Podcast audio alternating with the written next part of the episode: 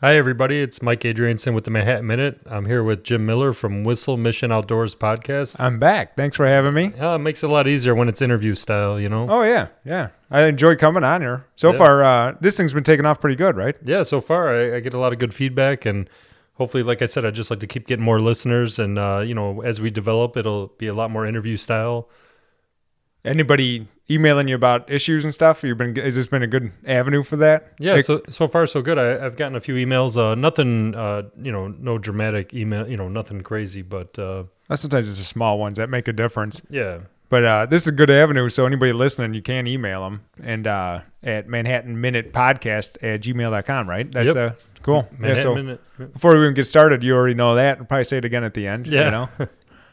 so anyway, anything you want to start off with right away? Uh, well, right away, I'd just like to thank Public Works with the the amount of snow that we just had recently. They were out there nonstop. They did a great job. They cleared everything up. You know, as far as the village roads, everything was cleared. They were just out there yesterday uh, with the uh, end loader removing some of the snow from the entryways of different roads so that it's visual. You you could see the oncoming traffic. There's no safety concern there. Yeah, I know that was uh that was a busy because it never stopped. It's not like it snowed for like five six hours and then it was good to they clean up. It was a long long event, you Yep. know. and the community was very uh, excited about it, and they were very thrilled with the work that Public Works did. Uh, so much that uh, Bill Groth from Working Class Carpentry came by uh, the other day, and he bought uh, lunch for all the Public Works workers. I mean, you know, it was very uh, appreciative, and That's nice. That's, that's uh he it's just did that, that. Yeah. just did that on his just to say thanks. Huh? Yep. He just messaged us and said, "Hey, I'd like to buy them guys lunch. They did a great job, and Don't you just love good people that do stuff for people? That's uh that's nice. their hard work is not unnoticed." Yeah, definitely. That's a that's a long night. Everyone thinks it's just easy pushing a plow around, but it's a long, tiring Oh, yeah. night. Yep. So anyway, uh what kind of things are going on like uh community events and stuff? What's coming up? So as far as community events, we have a couple things going on. The main one is uh, Irish Fest. They finally got a, approval for everything. Looks like everything's uh, in order to happen uh, March fourth and fifth. Uh, you know, Are there any like hours on that? Or is, it, is there any hours to know about uh I know on March fifth that the main tent closes at ten p.m. So from there, I know a lot of uh, people end up going over to Gallagher's. Gallagher's has its side tent. Oh yeah, that's right. They do a big tent of their own. Yeah, and I believe they're open till uh, one a.m. So you know, there's always room for more. But uh, I- Any idea what time that big tent, the main tent, opens? I, I believe it opens at 11 o'clock. I'd have to confirm that. But right now, I know that after the parade, usually after the parade, uh, you, you head over to the main tent. It's usually open. Uh, there's a rugby game going on, there's a whole bunch of stuff going on. So it's a, a really good time. And hopefully, it's uh, really good weather. We don't have to worry about rain or snow, hopefully. Music too, right? Yeah, oh yeah. Music, uh, there's Irish dancing, there's all kinds of stuff in there. So it'd be great if everyone can make it out there. It's been a while. And, um, But it closes at ten. You said. it closes at 10 p.m. on Saturday. Yeah. And as far as other community stuff going on, I know that um, Ron Adamski, is a trustee, and Aaron McDonough, also a trustee. They were working on a community garden. So they're going to open up this community garden this year in the spring. It's going to be right by the Well 6 property at 520 West North Street. You can go on our village website to get some more information if you'd like to sign up or fill out the application so you can get a spot in the community garden. This would be great if you, you know, your family wanted to sponsor one of the one of the pods where you grow stuff and So what? It, so it's it's like a volunteer effort to maintain a garden. yeah, you just you go out there and uh, someone that doesn't have a spot for gardening, they can have their spot right there. Oh, I got you. And, so and they can go out there grow some different plants if they have uh, excess uh, vegetables or anything like that. that was my next question. So is this Yeah. a flower garden or a vegetable garden? Uh, anything you want. I mean, it, it, it's just kind of uh, it's just an opportunity to you know have a spot to grow something. So if you live in a townhome or a different setting where you can't uh, have access to a, a large field where you want to grow anything, you could go out there and you can uh, start you know tomato plants or if you want to do flowers, wh- whatever it may be. You you have this little uh, section where it's it's kind of your section. It's labeled with your family name oh, that's neat. or your name and, and you can uh, grow stuff and if, if you if you have uh, excess vegetables you could bring it to the uh, manhattan township building for the uh, food pantry you know there's always room for That food pantry, where was that located again? That's behind. Uh, That's on Wabash Street at the Manhattan Township building. oh, okay. Yeah, I'm, I'm sure they're gonna definitely get something from this, so Oh, yeah. that'll also help there. The Fourth of July, hopefully we, uh, you know, Dave Kessel in town. he has a, a nice parade where it's all the golf carts and tractors and non-licensed vehicles. You know, just to show your uh, support for America.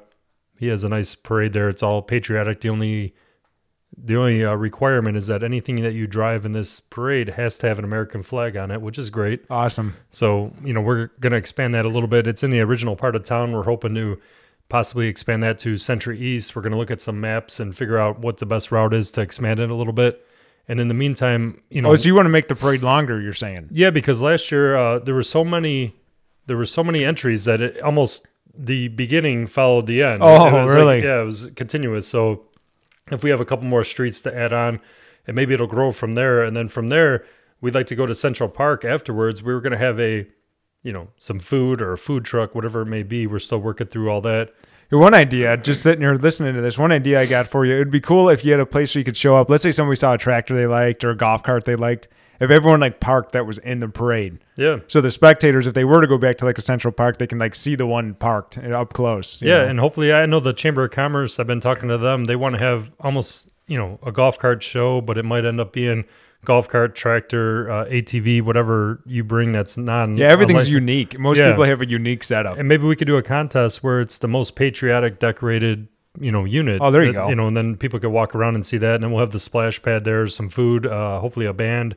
You know, it should just be a good time and a nice family friendly event that's kind of just free, and you just show up and have a good time. So that part's still in the works though. You're not sure Yeah. if that's going to go on. Yeah, Okay. we're, well, we're hopeful that it. We're hopeful that it will, but it's not uh, confirmed yet. No, that's that's about it for community events at, at you know right now. Tell me, is there any uh, new development going on? I know, I know, there's been some busy stuff, but uh, anything specifically more we should know? Yeah, right now uh, at the last meeting we just approved Ivanhoe subdivision. DR Horton is going to start building homes over there at the Ivanhoe subdivision. That's the one that's like south of town, off Yeah. of 52. It- Okay. it's just south of town on 52, uh, right across from uh, Roadhouse 52. Dude, it's been vacant for quite some time, and we were working and negotiating with DR Horton, and it, it sounds like it's going to be a nice product. They're going to start building right away, so I would anticipate within the next six to eight weeks they're going to start uh, moving dirt and, and and placing homes there. Can you? uh Is there? Can you sign up for a home in there yet, or no? Is there anything? Not yet. Uh, yeah, they don't have anything ready yet. I, I don't think it's marketable yet. So once they get something ready, I know they're going to build some model homes. They possibly are going to open it up at a different location that they have. So if you were trying to get pre-construction prices, you could probably go to drhorton.com or, or whatever their website is and look on there and see if they, you know, maybe contact them and if, if they have something ready. I'm sure they'd be more than willing to work with someone that wants to do pre-construction. You know, So these are single family homes, townhomes. Yeah, the- mixture a- of both, or No, it's all single family homes. Uh, there's gonna be ranch and two stories.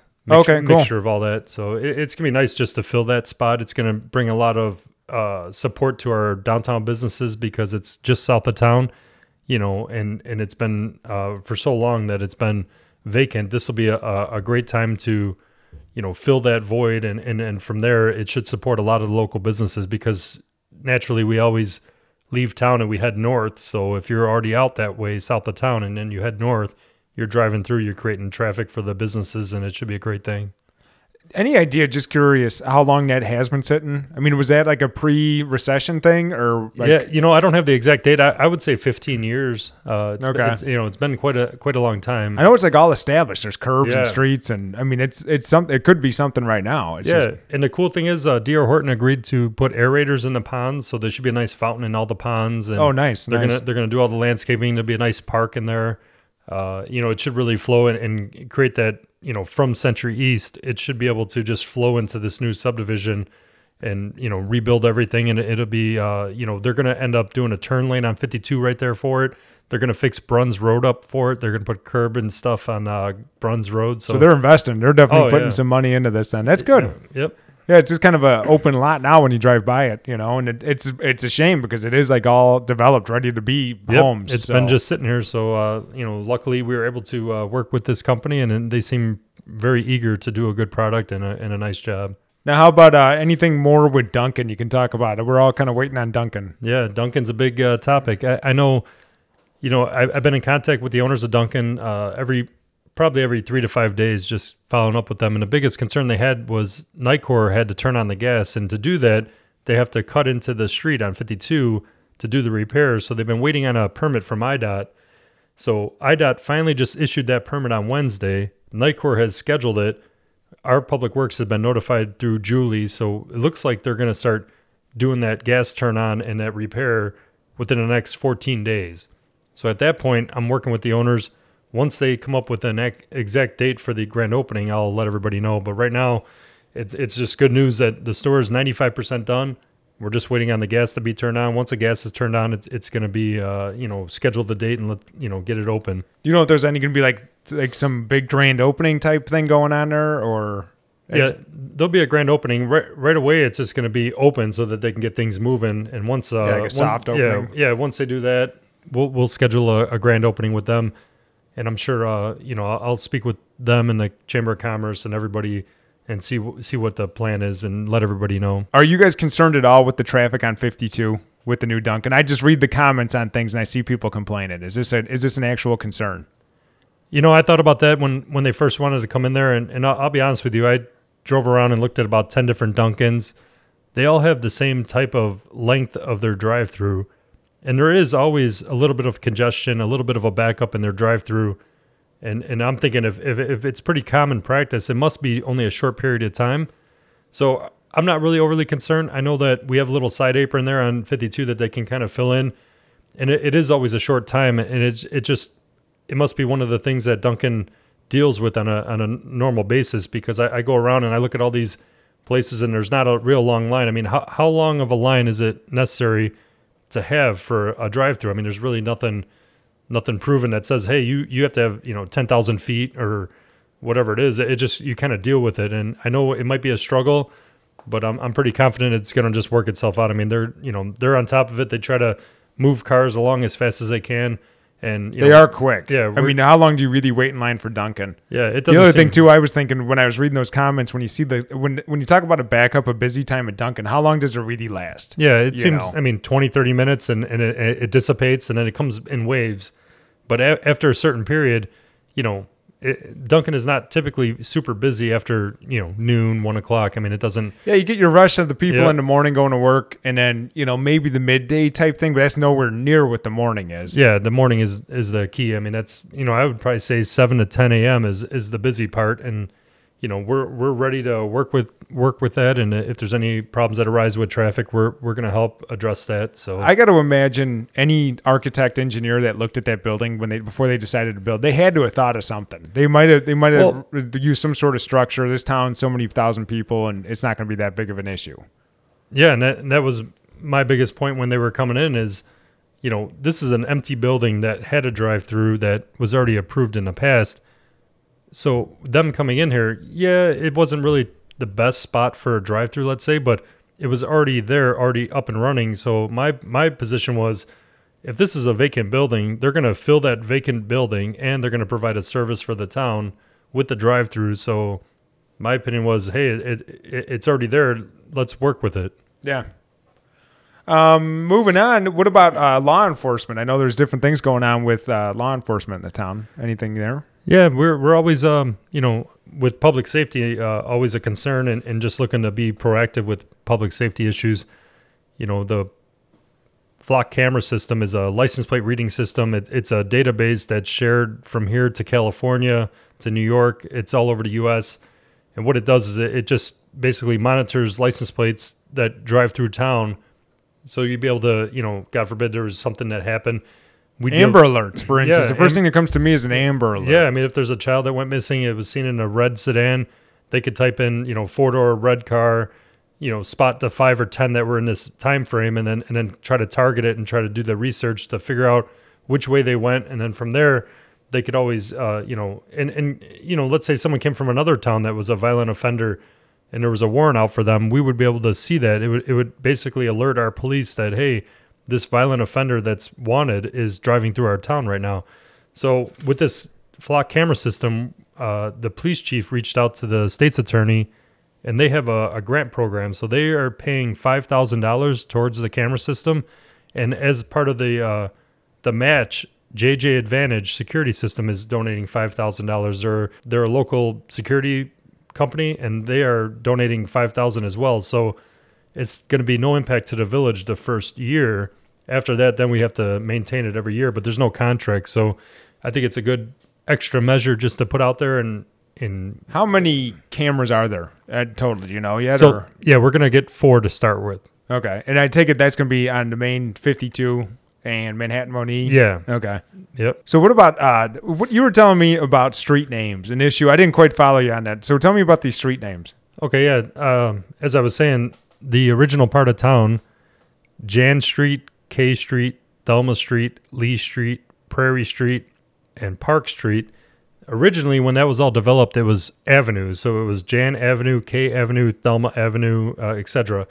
And working with 911 dispatch and the post office, we realized it, it must have been something happened about 40 years ago. We're estimating 40 years. 4D, 40? Yeah, 40, Oh, okay. yeah, 40 years ago, the village somehow put the signs up there as street instead of avenue. And whatever happened, we, we don't really know. But they changed the street name to street. So Jan Street, K Street. So there's mixed feelings about this. There's a lot of people that have Jan Avenue and some people have Jan Street. There's some mix ups with the, uh, you know, dispatch center, 911, um, the post office. But most importantly, the real idea is where it comes down to. That's got to be certified through documents or whatever, and and that's where the issue is is the real ID that came out. So what we're gonna do as a village, you know, we have to fix this, and not everyone's gonna be happy. But what we decided to do was change it to street. So officially change it to street, which I know some people might have only known it as street, but now it'll be officially uh, named as street. We already voted on that. Uh, it's got to go about 30 days. Then it gets submitted to the 911 dispatch, the post office, the county. Once all that happens, it'll be officially changed to street. Anyone that has avenue per se on their license or their passport has to get it changed to street if there's a financial impact to them.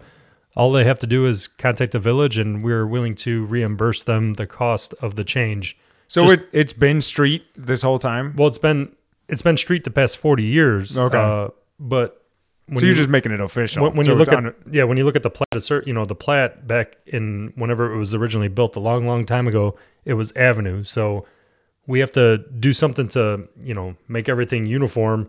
So it's going to go to street, and then anyone that has a document that they have to change a license, a passport, any type of you know cost that's incurred by them for changing that, we'll take care of. You just got to come to the village, talk to us, show us what you had changed, and then we'll reimburse you. I can't imagine the last 40 years there's too many of that left. Yeah, I mean, you never know. It, it it's talking to some of the residents. I realized that you know if they order something on Amazon, they double check the address and it's you know changed back to avenue or street. So Oh, no kidding. Okay. you know it, it's kind of one of those things that has to be cleaned up, and that's what we just did. We we did the least impactful thing in our opinion. Hopefully, it's the right thing, just to make sure that everyone from now on it's called street.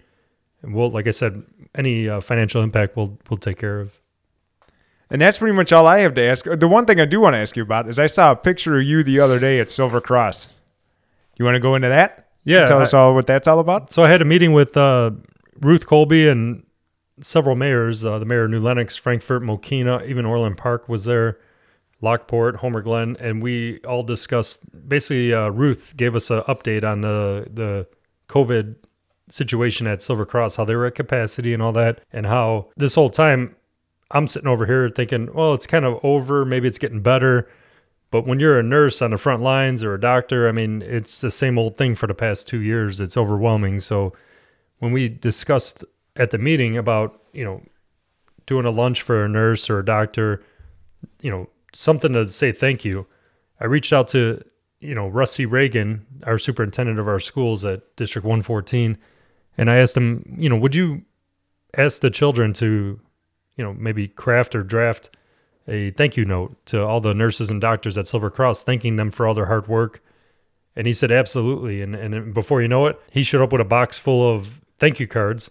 And, um, you know, I, I called Ruth and she was very excited. I, I brought him over there and she started reading some of them. And, uh, you know, some of them brought tears to her eyes. So it was very good to see the community, re- you know, working with that. A personal experience for me is my wife is a nurse at Silver, and she got one, and she was very touched by it. Yeah. Very, there, yeah. That was a, that was a very good idea. It was a very good idea. Yeah, and uh, you know that's what the one concern that Ruth had was you know these poor nurses and doctors have been working through this the whole time, and some people forget about them. So you know once I heard that and and she suggested about the the thank you notes, I talked to the school, and uh, everything worked out. I mean, I even asked my son after I seen the notes. I said, "Did you make one of these?" He's like, "Yeah." And I, how'd you know? And I said, "Well, I talked to the superintendent." And he's like, "Who's that?" I said, "Well, I talked to your teachers, principals, and things like that." So it, w- it was very good uh, just to give them a little uh, you know, smile on their face with their long 12 hour days dealing with sick people all day. So it was, it was very good. They're long days, especially now they're picking up overtime and stuff. So Yeah. there's, there's a lot going on over there. So they do appreciate And people that. get frustrated. So you can understand if someone's got COVID, they're frustrated, they're angry. Everyone's kind of uneasy. Yeah.